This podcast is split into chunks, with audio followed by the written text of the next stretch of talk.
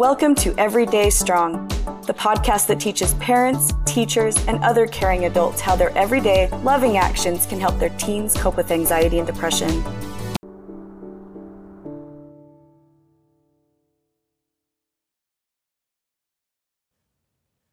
Hi everyone, it's Michael Ann. I am here today with one of my coworkers, Heather Hogue. Heather is the employee at United Way who oversees the Mountain Land Continuum of Care. That is a coordinating body that helps coordinate homeless services for Utah, Summit, and Wasatch County. And Heather has worked for United Way running this um, committee for about six years, but she's been in homeless services for 16. She is a wealth of knowledge and experience on how to support people in general who are experiencing homelessness. Um, but I wanted to talk to her in particular about youth who are experiencing homelessness. Because this is a somewhat unique population and if you have a child who if you have a, a friend of your child perhaps who um, is experiencing this or you're a teacher um, with a child in your classroom who's experiencing this there's some things that we can do to really help them succeed and help them thrive so I'm super excited to have Heather here today. Thank you so much for being here. Oh, thanks for having me. I'm very happy to talk about homelessness and facets of homelessness anytime. Yeah. So the first question I wanted to ask you, and um, when I asked you this, you know, a little bit before when we were, you know, pr- preparing for this conversation, I wanted to know how many youth in Utah are homeless. And you told me this is kind of a complex question to answer. Tell me about why it's complex. Yeah, you know, it's complex for a couple of different reasons. Um, the first reason is that there's multiple definitions of homelessness. Mm-hmm. Um, so, one of the primary definitions I work with is the HUD definition, so housing and urban development. And what we're talking about is people that have uh, are living in a place that's not meant for habitation. That's a very narrow subset of people experiencing housing insecurity but it's also easier to track in some ways because usually they're coming in for places for services. We know them, we see them, you know, we're more familiar. Uh, the broader definition of homelessness is called the McKinney-Vento definition, and that is designed explicitly for people, uh, for students, um, actually, so that we can look at interventions for people that are experiencing housing insecurity.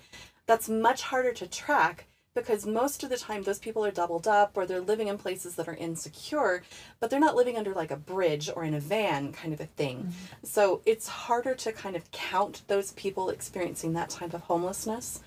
And it's really difficult to say how many people are experiencing that type of homelessness.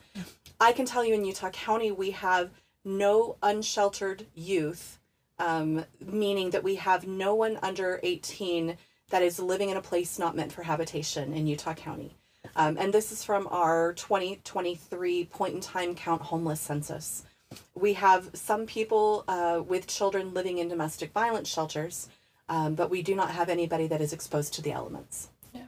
Yeah, the way that you kind of summarized it for me is, you know, the good news is that we don't have any children sleeping on the streets. Right. Which I think is like really encouraging to know. And I always like to think about, you know, the positives, the things that we've been able to do well.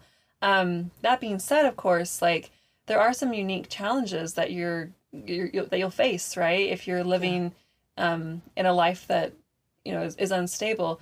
Can you paint for me a picture of like what this would look like? You know, if, if I'm a child who falls under this legal definition, right. what does life look like for me?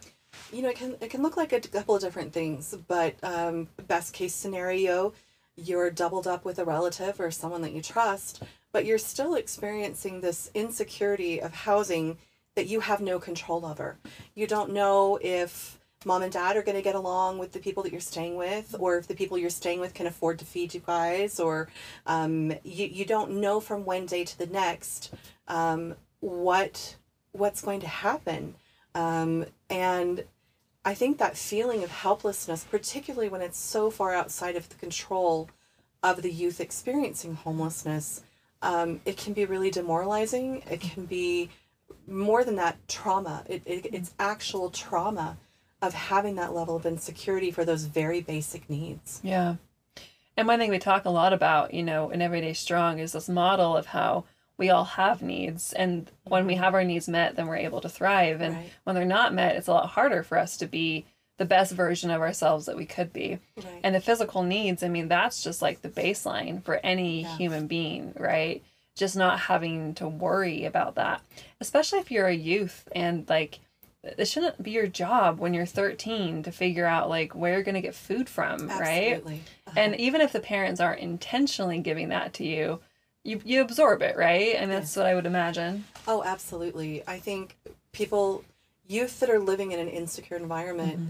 even with the best parents, and I mm-hmm. mean all of the parents, we can assume that most of the parents in that situation are doing the best that they can to care for and provide for their children. I think that's a safe assumption to make. Mm-hmm. But there's still, um, there's still going to be this feeling of, of insecurity. I mean, not knowing maybe where your next meal is coming from. And even if it isn't your problem to solve, it is still a problem that you face. Not knowing if you're going to have to leave your friend group, your school, um, not knowing where you're going to live in a week, in a month, you know, that that is that's a lot of stress on a child. It's a lot of stress for an adult where you're in control somewhat and you have choices to make in that situation. A child doesn't have choices to make in that situation. They're going to feel the impact of it, but they don't have any control to steer the ship. Hmm. Yeah. So let's say that um, my child's friend, you know, um, I you know they have this new friend in their friend group, and I kind of suspect that there might be something going on similar to this. Like, what are some signs that I might pick up on that would indicate to me that there's some level of instability? Yeah, that's a great question. Um, I always recommend that people keep their eyes open. Um, watch, you know, something might be as simple as when the child comes over to your house after school, they're very hungry. Uh, they might mention that they don't get this at home. There's there's things that they might say that are indicators that there's food insecurity, um, or you might notice hygiene deficiencies. Mm-hmm. Often, when parents are in that survival mode of trying to find where are we going to sleep tonight, where are we going to have our next meal coming from, how am I going to pay for this, do we need to go to the doctor? All of those things are so forefront of what the mm-hmm. experience is mm-hmm. that sometimes there's hygiene deficiencies. They may not have a place to wash clothing, they may not have reliable running water. Um, there's so many of those little things that can sort of slip through the cracks when those primary needs are in a struggle to be met. Yeah. Well, and I can imagine, like, let's say, you, know, you notice that this child's clothing, for example, isn't as clean as it could be, right? I can imagine easily a way to handle that that would be very cruel. Oh, and, and, and I, I can't imagine any of any of our adults those listening to this would want to do that on purpose, right? But sometimes it can be hard to know what to do or how to have that conversation. So, what do you recommend? You know, I recommend. Well, this is something difficult for me sometimes. Just think before you speak. um, I struggle with this on occasion. Um, but the thing about it is, um, we don't want to in any way make judgments on the child or shame the child. Sometimes they'll know there's a deficiency, and sometimes they will not. It's going to depend on the age, uh, the acuity of the child. Um, and depending on the age of the child, I recommend making them a partner, making it a teaching and a learning experience. So, for example, you know, if uh, if if laundry seems to be the problem, let's let's talk about teaching a child how to do laundry. You know, it's a really easy thing to say, you know what? You're going to go to college in a few years. You're Yeah. going to have to know how to do this. Yeah. Let's figure this out. I got some socks I got to throw in. I got a shirt. You want to throw in your shirt? I've got a, a shirt you can wear for my sons or whatever. Yeah. You want to throw in your socks? Let's do this. Let me show you how to do this. Um, and sometimes you can have the child teach you what they know. Um, I found this to be really effective with my nieces and nephew. Um, I recently was babysitting. Um, and I didn't know what the house rules were. So it's like, teach me what your house rules are. Tell me what your house rules are. That makes them an active participant, and it also gives them a level of autonomy. Um, and uh, when you're participating in a shared learning experience, it's not threatening, and it's not shaming, and it's not judging. Um, you know, you might take a similar approach if you notice the child's hands and face are dirty. Hey, I got some new soap over here. Show me, show me how you would wash your hands if you were doing this. If you were a surgeon, how long do you think you'd have to scrub your hands for? Or you might say, you know what, my face is so dirty. Let, let's go wash my face. You know, and while you're washing your face in the bathroom, they can wash their face with the. You know, there's there's so many ways to make that a shared experience um, Yeah. that are not making judgments and not pointing out ways that their lives might have deficiencies. We don't want to do that, um, especially again, as these things are not their fault. Um, they're not things they have control over. Yeah. Um, and so when we make it a shared teaching learning experience, um, it also puts us in a good position of safety because they know that we're not making judgments about them. They know that we have their best interest in mind and not that we're shaming them. Yeah. I love the way you describe this because I think sometimes there's a desire like on our parts as adults because we can see the big picture like let's like solve this problem like in a big way, right? Like let's like, you know, tell you that you need to be doing laundry more and then it'll be solved and you won't ever have this struggle, right? Right. But what I love more about your approach, this is what we're always trying to teach with Everyday Strong, is that, you know, the way to meet needs and the way to like care for someone and show that you care is just through like every little baby step that you do, right? It's like I can see in front of me that this laundry that your clothes probably need to be washed, right? Mm-hmm. So I'm going to care for that. And it feels so micro, but it's like those little steps that start to add up to this feeling of like care and I'm on your side and we're partners in this, right? And it may not fix the problem forever and ever and ever, but you've met their need in that mm-hmm. moment in a way that, that yeah, that, that demonstrates that. and not just physically meet the need too mm-hmm. i mean mm-hmm. by creating a front where you're on the same team mm-hmm. you're placing yourself as an adult who is in a trusted position of safety. And while it might seem like you've not done a lot you know you've washed their hands and their face you've washed their socks those are very small things. They really are. But the big thing is they've got now permission to talk to you about other things bigger things in their life and you've become a stabilizing force. Um, and also i can't underestimate the importance of normalizing these discussions okay i mean teenagers they don't have their hygiene figured out like i mean i didn't at 15 Yeah. you know i had friends that were like you know deodorant's a thing you know kind of thing and um, that is a normal experience that we have Yeah. as human beings Yeah.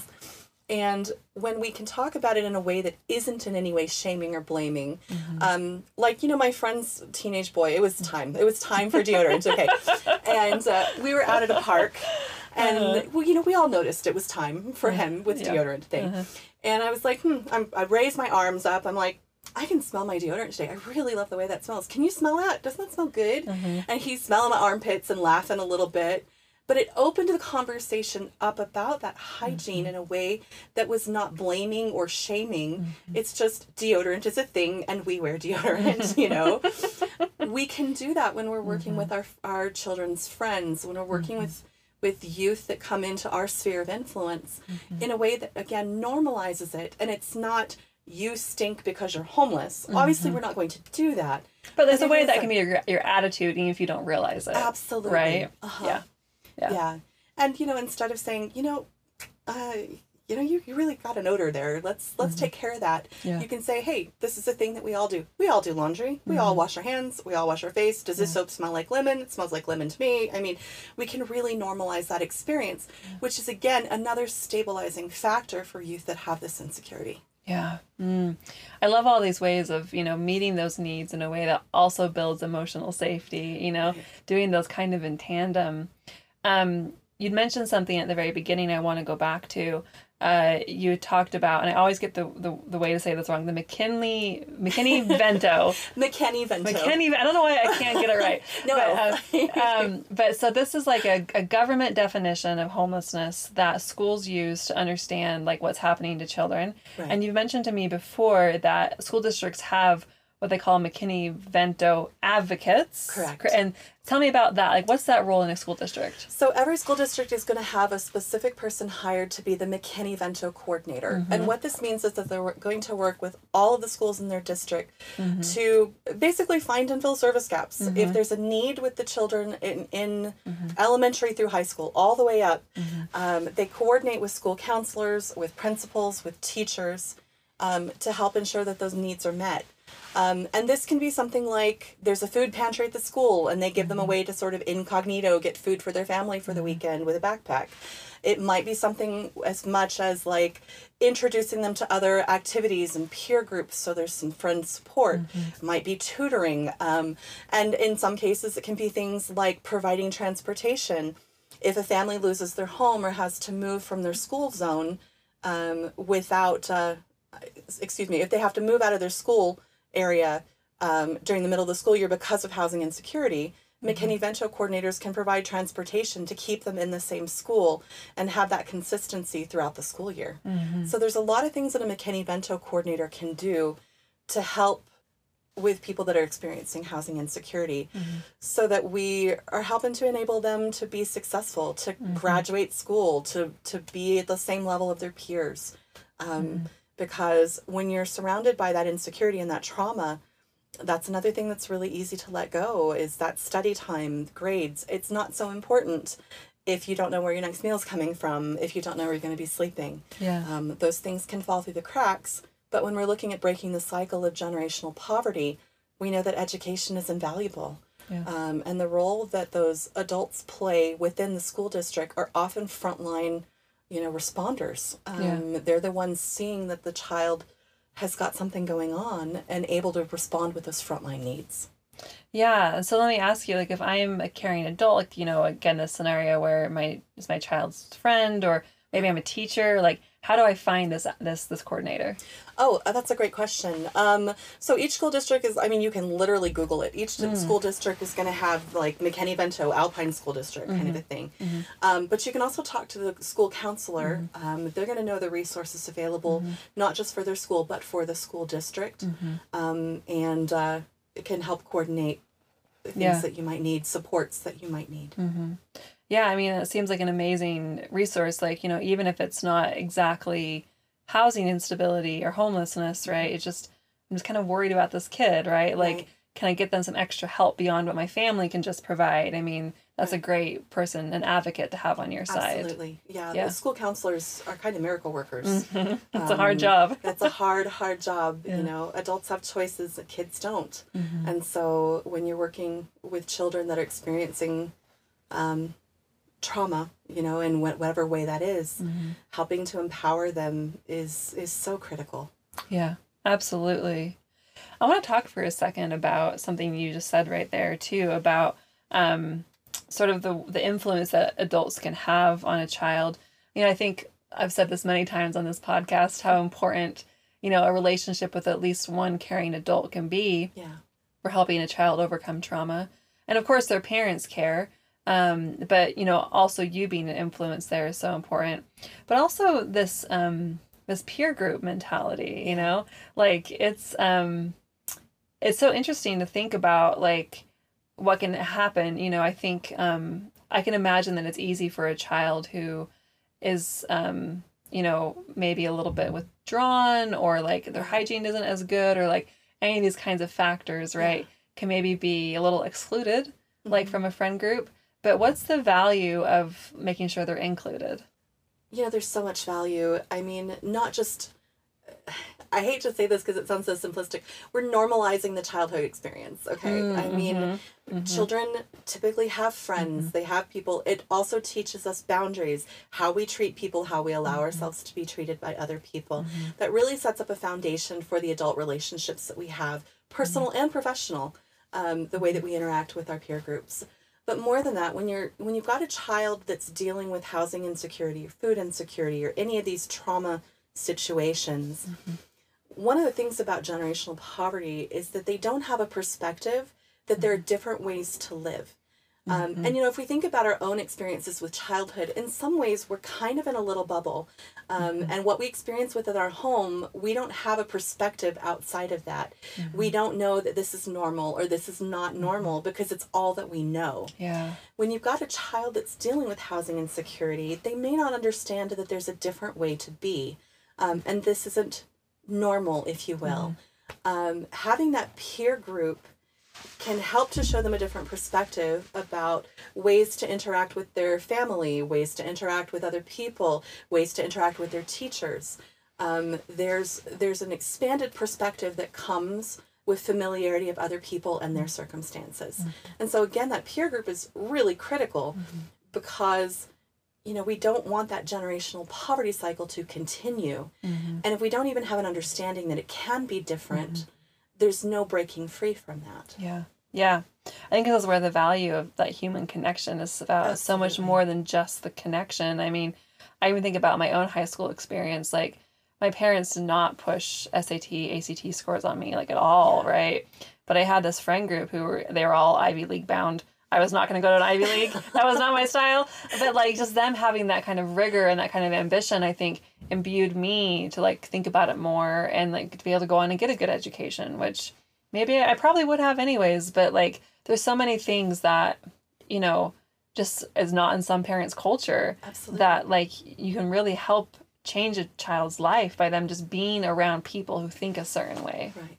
Yeah. Well, I mean, showing them new possibilities. Mm-hmm. You know. Mm-hmm. Yeah, someone like me could do that. Mm-hmm. Right.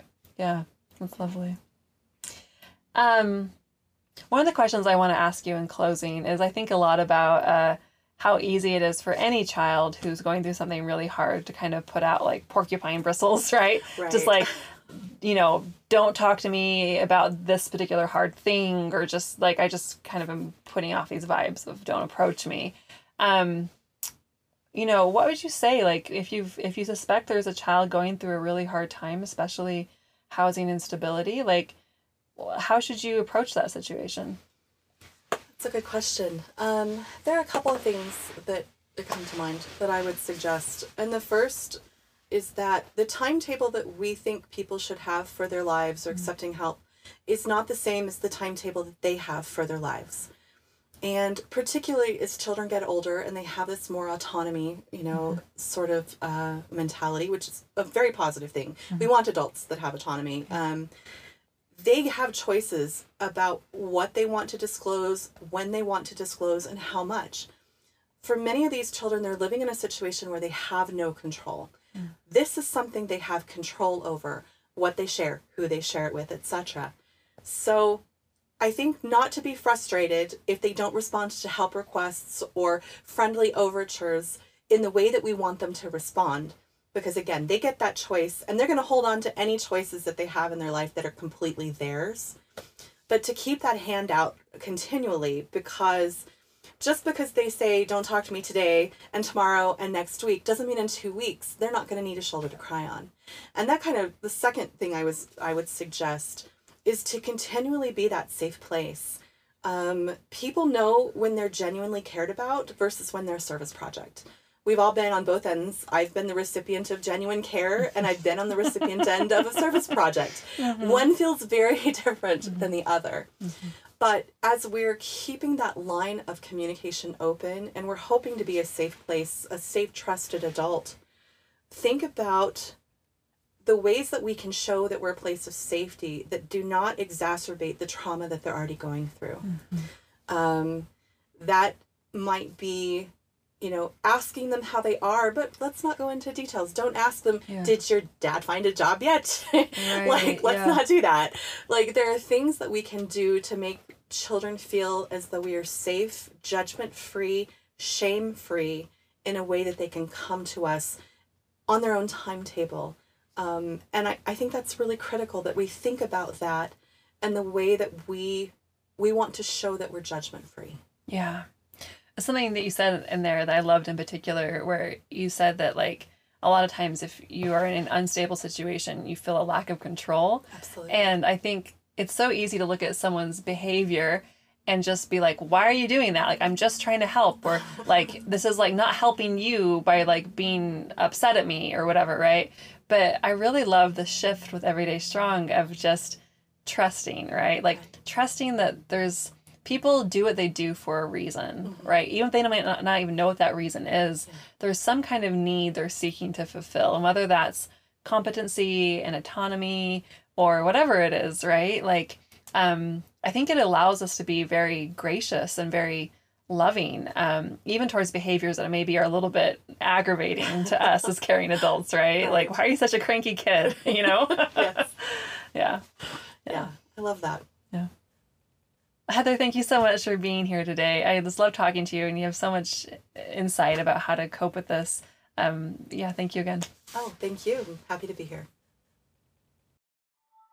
If this episode resonated with you, you can check out our free resilience handbooks and online learning at www.everydaystrong.org. These tools tell you exactly what you can do to help the kids in your life feel safe, connected, and confident You can choose to create a relationship with your children that will help them to learn to be resilient, regardless of the challenges life throws their way.